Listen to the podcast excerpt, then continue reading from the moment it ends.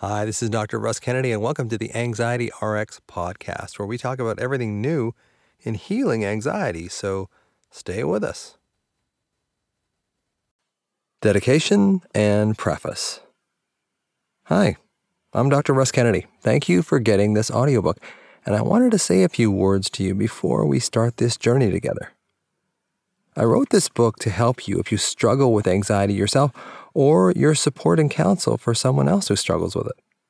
Anxiety plagued me for decades, and traditional psychiatry and psychology didn't help me much, so I had to take matters into my own hands. Physician, heal thyself, you might say. I also wanted to take the narration of this book into my own hands, or voice, to give you a felt sense of my experience and provide you with some humor through a tough subject, rather than just listening to an audiobook. Not that there's anything wrong with that. Sounds like Seinfeld. Not that there's anything wrong with that. Of course not. No, Kramer. I stay 99% true to the book, but I've added some extra jokes and a few additional words and sentences to further help you understand and heal from anxiety and alarm. The preface and introduction are a bit longer than typical because I wanted to explain why this book is unlike anything you've seen before with respect to healing anxiety. Much of it is counterintuitive and chronicles my own non traditional experiences and those of my patients who have found a new way to heal their emotional wounds. This book is that way. My emotional wounding came from living with a father who was tortured by bipolar disorder and schizophrenia, so much so that he took his own life more than 30 years ago. This book is my attempt at making the pain my father suffered and the pain we suffered as his family mean something and help others in a way I could never help my poor dad. Okay, let's light this candle. Let's start the book. Dedication. For my dad. It wasn't your fault. It's no one's fault. Your life had meaning. It's here in these pages. You can rest now. For my mum. You always did what you had to do. The cost was immeasurable. Thank you. For Rusty, my younger self, I have you now. I love you now. You can rest. Okay, if you're ready, let's get into it. Preface On a muggy, late summer day in 1973, 12 year old me didn't know very much about what anxiety was, but I did know for certain I did not feel safe. My father had attempted suicide, and I was watching the ambulance drive off to take him away to the hospital. Even with the drama and trauma of my father's schizophrenia and bipolar illness, I knew my parents loved my younger brother and me, but the pressures were just too great to provide a stable home life. Looking back, I have often jokingly said my father was psychotic and my mother was neurotic, so my own psyche didn't stand much of a chance. If you're looking at this book because you have anxiety, chances are you have some old wounding stored in you from your past and you haven't found a way to heal it yet. Anxiety can be the biggest challenge in a person's life. If you had managed to heal from chronic worry and anxiety, you'd likely be looking at books on overcoming much easier challenges, like becoming a blindfolded bomb diffuser or an amateur astronaut. If you suffered in your past and you're still suffering now, I feel you. I really, really do. For decades, I suffered from crippling anxiety and looked to every type of therapy and was disappointed at every turn. I know the deep frustration of being promised relief and walking away empty handed.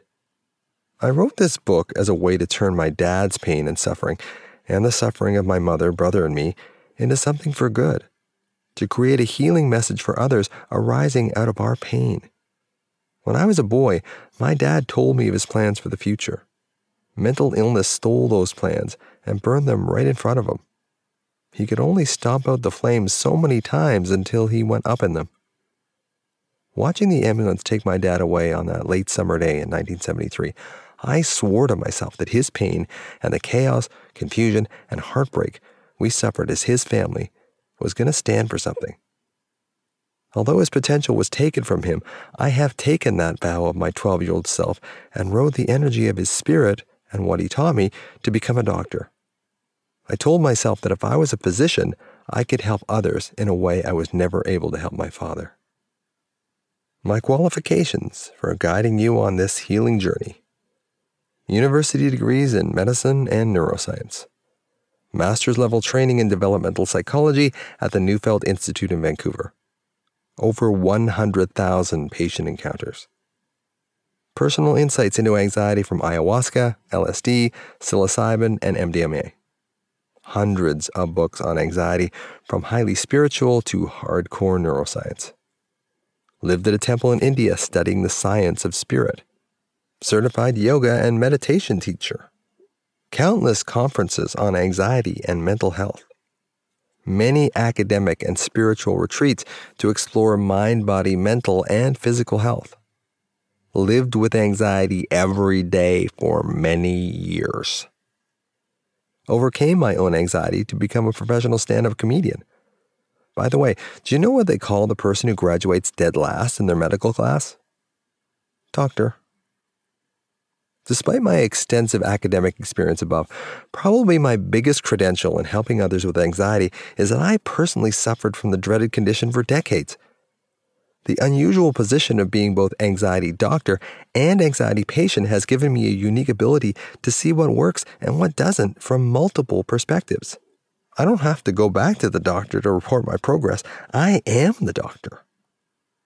What we're currently doing in psychology and psychiatry is taking two very separate things the anxious thoughts of the mind and the alarm feeling in the body and reducing them to one diagnosis anxiety. Most anxiety treatments have limited success because most treat the anxiety of the mind but neglect the bigger issue the alarm signals of old trauma stored in the body. There's a story about the organic chemist Frederick Kekule. He was struggling with finding a chemical formula for benzene, now known to be a six carbon ring. Try as he might, he couldn't figure out how the six carbons would fit together. At that time, chemical structures were thought to be linear, with atoms fitting together like the boxcars on a train. Benzene was known to have six of these boxcars, but it was also known that the structure could not be linear. One night while dreaming, Kekule had a vision of a snake biting its own tail, leading him to the idea that benzene's structure was not a linear, but a circular one. In a similar manner, I had a vision while on LSD that went against conventional theory. Much of my anxiety was not in my mind, but rather in my body. Traditional therapies were looking in the wrong place. That psychedelic induced vision has allowed me to develop the theory upon which this book is based. While this book can't change the pain from your past, it can help you perceive it differently, both in your mind and in your body. When you change your perception of your past, and especially of your quote unquote self, you change your future. This book is as unique as it is practical and not just a rehash of conventional therapies that don't work. In my own healing from chronic worry, I've had to become my own doctor, therapist, and shaman. This book is exceptional in its amalgamation of the neuroscientific principles of the mind and the spirit of the body. I've used thousands of hours in scientific training to explain what I found unexplainable in my out of mind experiences in India and on psychedelics. What most approaches to treat anxiety miss, and this book addresses specifically, is the critical role of accessing the healing power and wisdom stored in the body. While more medical, mind based approaches are important and helpful, and I'll address those as well, you will only fully heal when you commit to a pointed focus on connecting to your body. Finding and soothing the alarm stored in your body is critical to you healing from chronic worry. We need to know what we're treating to have the best treatment. Anxiety is an endless feedback loop of painful feeling in the body, alarm, and anxious thinking in the mind. Each energizes the other. I'll show you how to break that destructive cycle so you can get back to living your life. Leaving your anxiety behind requires a simple shift in your perception from mind to body. So you get out of the frightening predictions of your mind and into the grounded security of your body. Once you become practiced in this renewal of perception, you may well be able to talk to your doctor about the renewal of your prescription. My father never got off medication, and in fact, it was medication that ultimately killed him 13 years after that summer day I watched the ambulance take him in 1973. It was me that found him, the first of many dead bodies I'd see in my medical career. He left a note behind beside his lifeless body that I found on January 12, 1987. The note said, It's not your fault. It's no one's fault. Love, Dad. But I do feel at fault in a way. I could never help him. No one could. He was just too sick.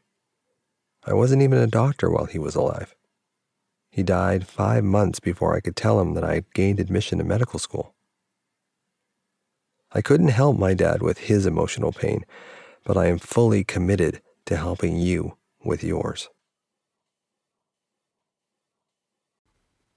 Hey, it's Dr. Russ. Thanks for listening to this episode, and I hope you'll tune in the next time for the Anxiety RX podcast.